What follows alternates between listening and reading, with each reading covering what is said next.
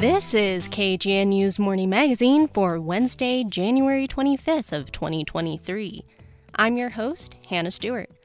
Coming up on today's program, we'll hear from a local doctor and author about his new book, which explores the link between population growth and ecological disease.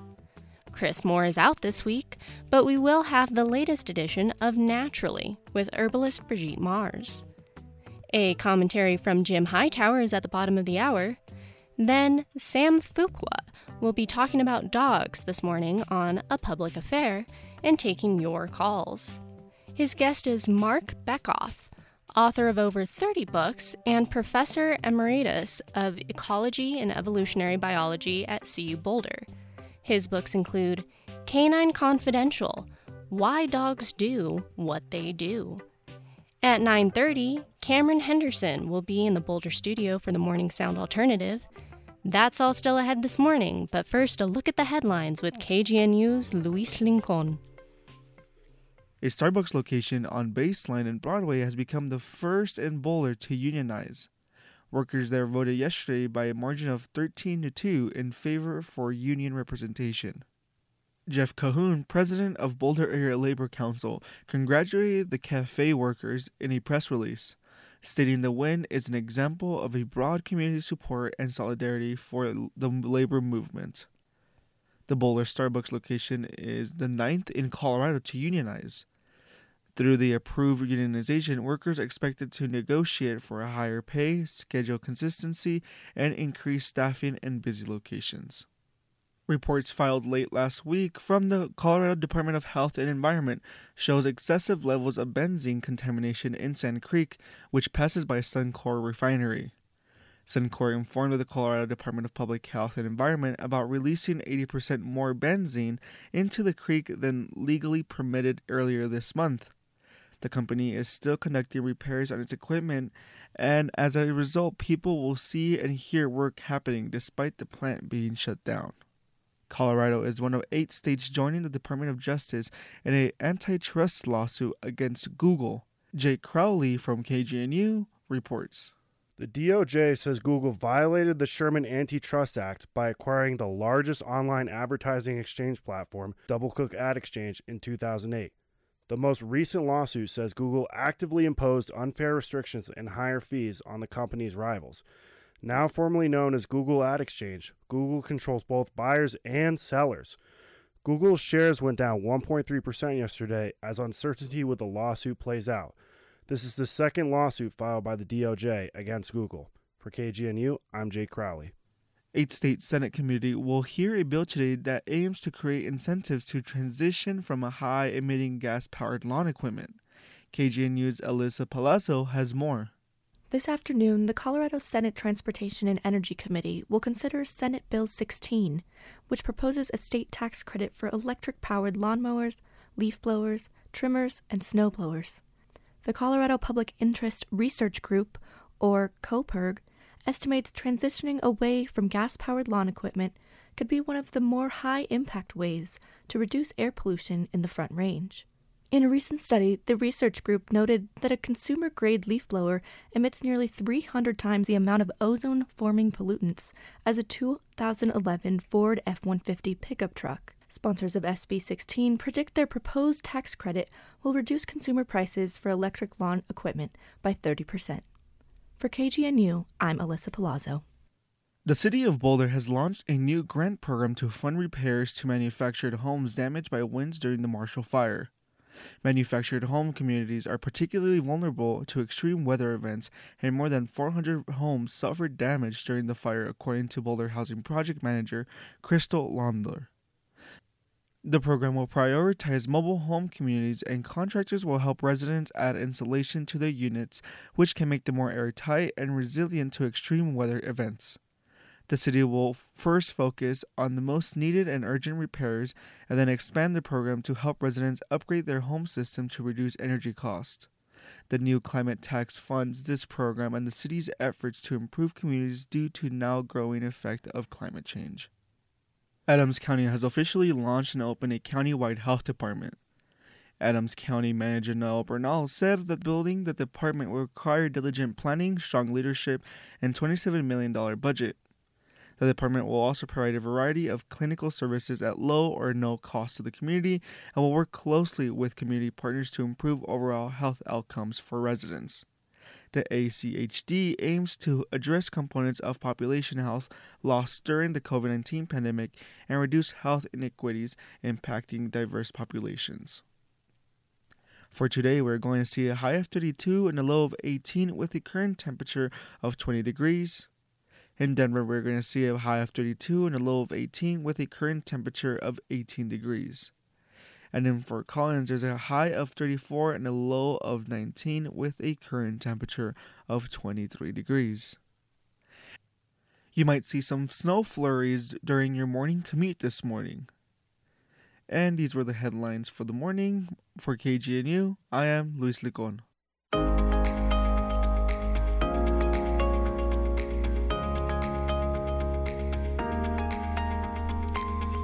You are listening to the Morning Magazine on KGNU. I'm your host, Hannah Stewart. What are the environmental implications of a global population that keeps expanding year after year? Can the planet handle the pressures of humanity's demand for resources? And why have we, as supposedly intelligent Homo sapiens, been unable to halt a march toward the destruction of our own environment?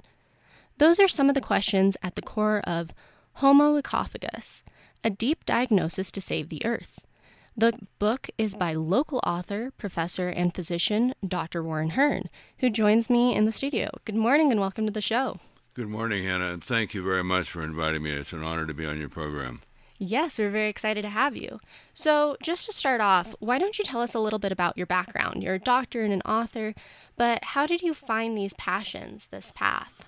Well, I'm a, uh, I'm a physician and an epidemiologist, uh, which is a branch of public health, uh, where you you try to understand the the determinants in, uh, of health and illness in human populations. That's the the basic uh, science of epidemiology. But um, I began looking at these issues of um, destruction of the environment and population growth a long time ago, more than 50 years ago, when I was a medical student uh, and I was concerned before that about things that I was seeing. Uh, but uh, that I worked in the Peruvian Amazon in 1964 and other parts of Latin America. And I kept seeing the expansion of human communities, and I was watching the issues of population growth, and it was apparent to me that at some point the population growth was going to uh, increasingly destroy the environment and make it impossible for people to survive, as well as other species. In any case, so I started looking at this over 50 years ago during my fifth, my first uh, graduate work in public health. This was after medical school and after being a Peace Corps physician in Brazil. Now, on first skim of the book, it looks like it's probably going to focus mostly on the environment. I mean, there's a bird covered in oil on the front cover. But you talk about a wide range of topics, including abortion and public health.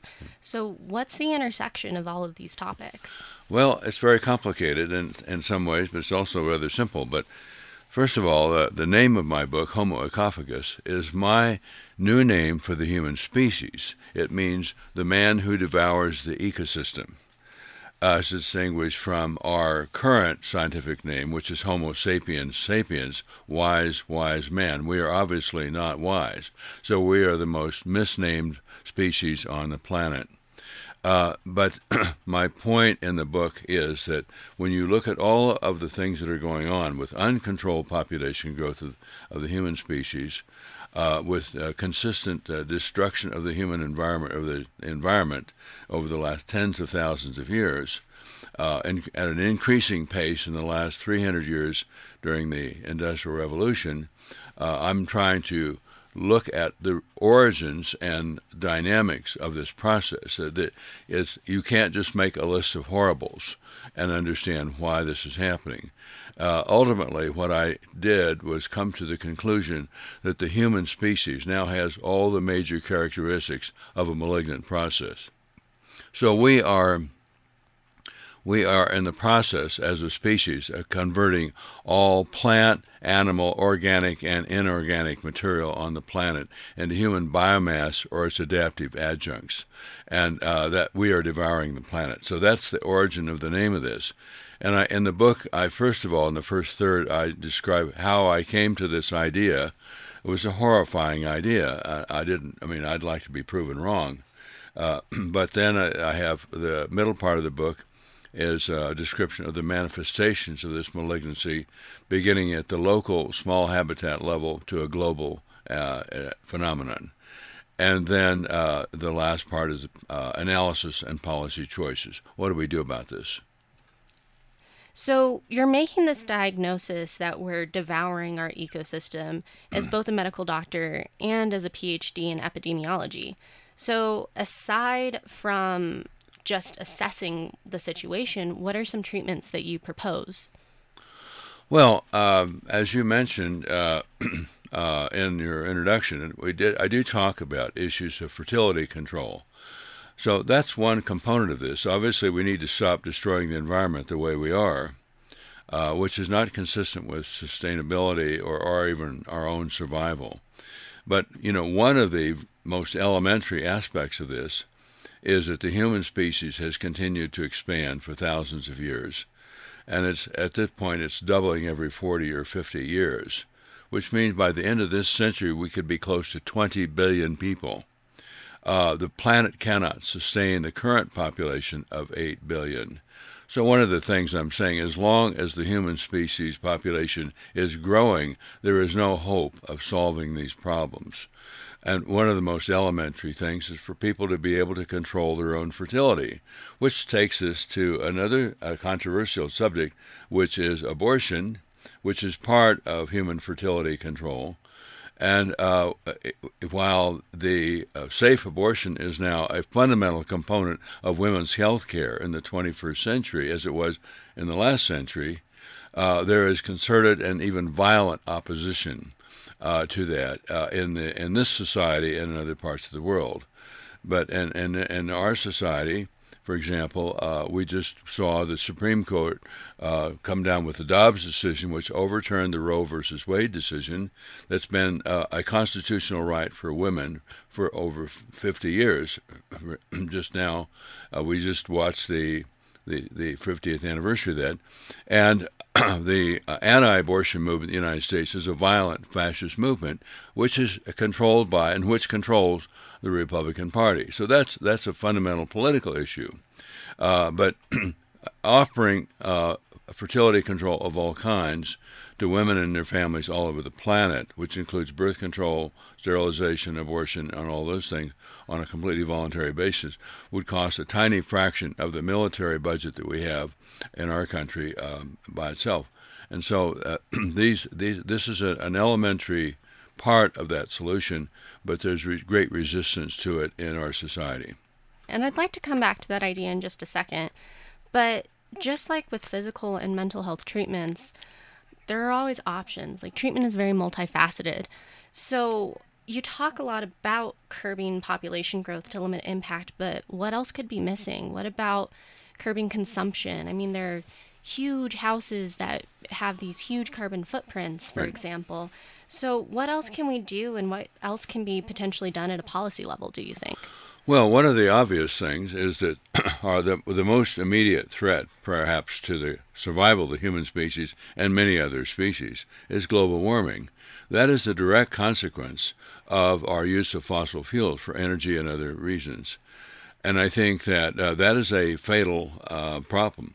And we have to stop using fossil fuels for energy.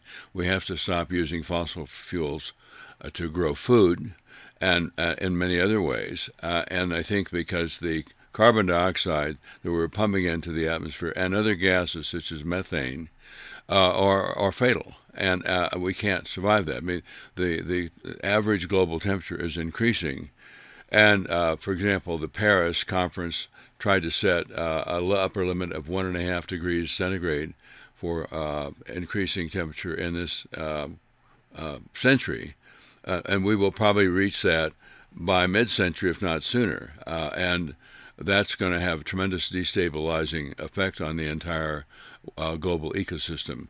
But we will probably pass 1.5 uh, degrees centigrade uh, going right by it and get to 2 by centigrade by the end of the century, if not higher. So that's uh, one of the things we can do is stop using fossil fuels. And uh, you point out the issue of consumption. Uh, right now, uh, there's a the, the, ecological footprint idea developed by Professor Bill Rees and his colleagues and students uh, about uh, 20 years ago, 30 years ago, which and basically they're saying that we're using more than one planet's worth of resources. And Paul Ehrlich the other day on 60 Minutes pointed out that we're using uh, about seven planets worth of resources. So we have to stop doing that. So, circling back then to one of your main arguments about fertility control and population growth, you worked as a federal official on family planning policies in the early 1970s. Yes. Do you ever reflect on where those trends could have gone and certain recommendations that could have been implemented? Well, I think that uh, there's been a political struggle in the United States, for example, of whether they're going to allow people to make decisions about their own fertility control.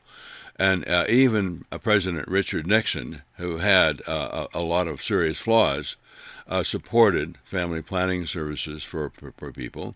In fact, my own activity was to uh, was as a federal official for a federal family planning program for the OEO health centers across the country. So we were helping about 300,000 poor women across the country in those days. Um, there, uh, many in many ways, the funding for federal family planning services has suffered uh, many blows and gone up and down. Uh, but again, uh, the, uh, the, the political choices that we make at the ballot box of whether to support candidates who will help fund those programs and help women and have their families have the health care that they need, including their own fertility control, or not. And uh, so, in 25 states now, for example, the Republican Party uh, has either made abortion illegal completely uh, or highly restricted. And there's one Indiana senator who's saying that they're going to make laws to prevent women in that state from leaving their, own state to get services elsewhere. I mean, the, it's it's really a a fascist policy, and and so these these things are catastrophic for women and their families. So, you're one of the most veteran abortion providers, not just in the state of Colorado, but in the country.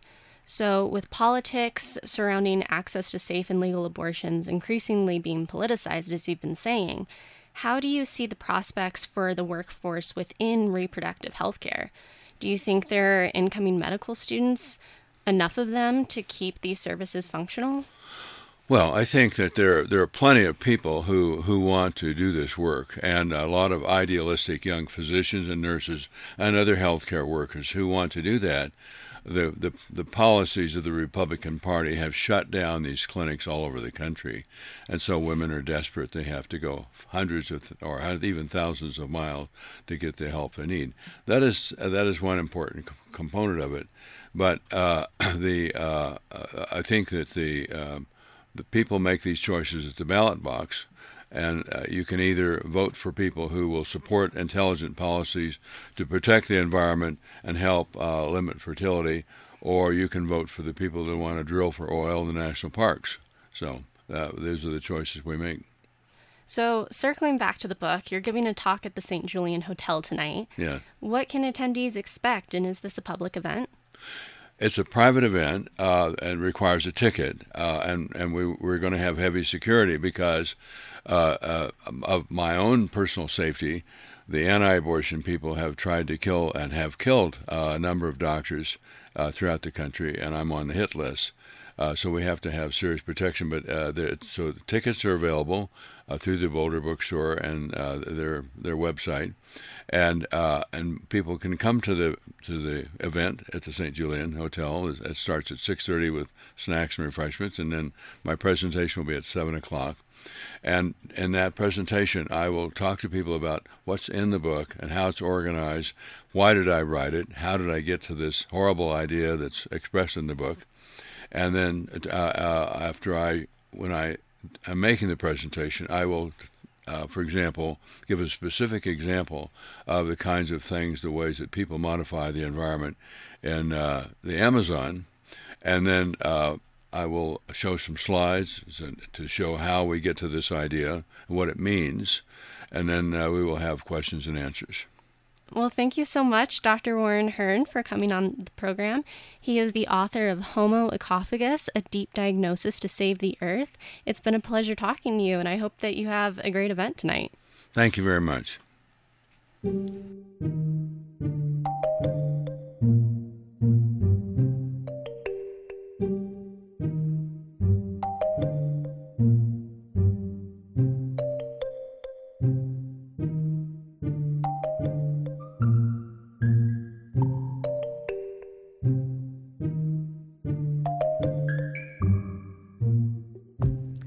Time now for Naturally with herbalist Brigitte Mars.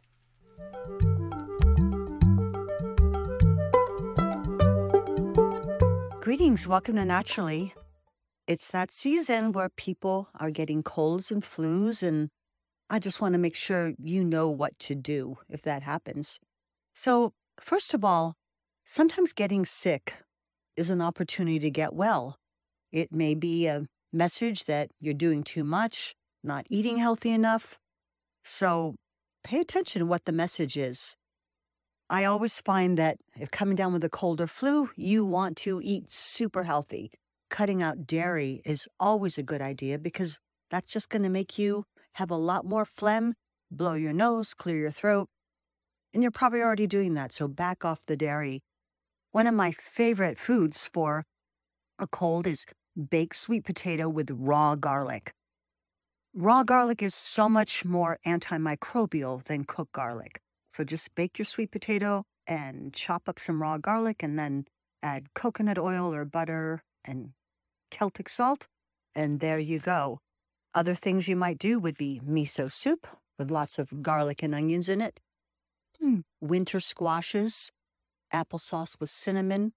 And it may be that you just don't have a really big appetite. I find that hot, spicy food are excellent.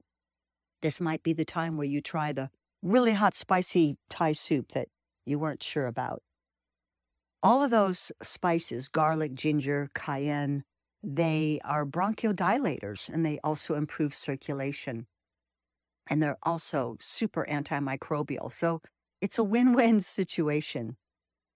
And of course, there are so many herbs that can help us with colds and flus. Everybody knows echinacea.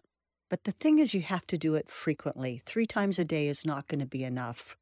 We have elderberry syrup, which tastes good, wonderful for kids of all ages.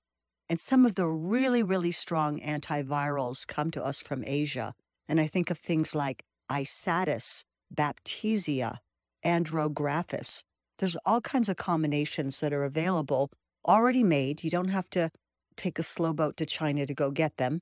They're already made in products like Cold Snap, Cold Quell, Cold Nip, Yin Chiao.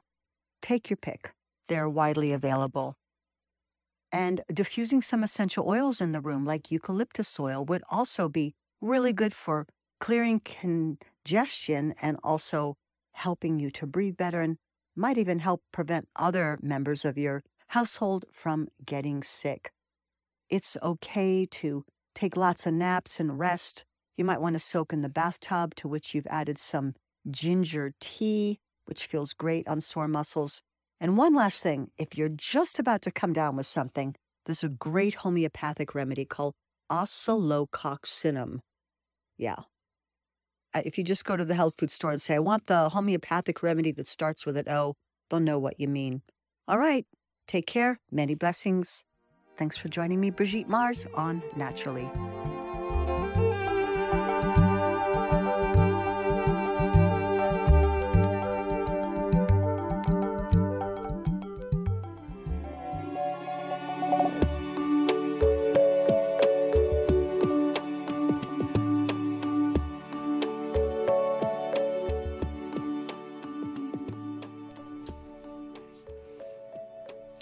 That's a wrap for today's morning magazine. I've been your host, Hannah Stewart. Shannon Young is our producer. Special thanks to my guest, Dr. Warren Hern, and to our team Luis Licon, Alyssa Palazzo, Jake Crowley, Alexis Kenyon, and Brigitte Mars for their contributions to today's program. Stay tuned for a live call in show about dogs with Sam Fuqua and Marc Bekoff. That's just after the latest commentary from Jim Hightower.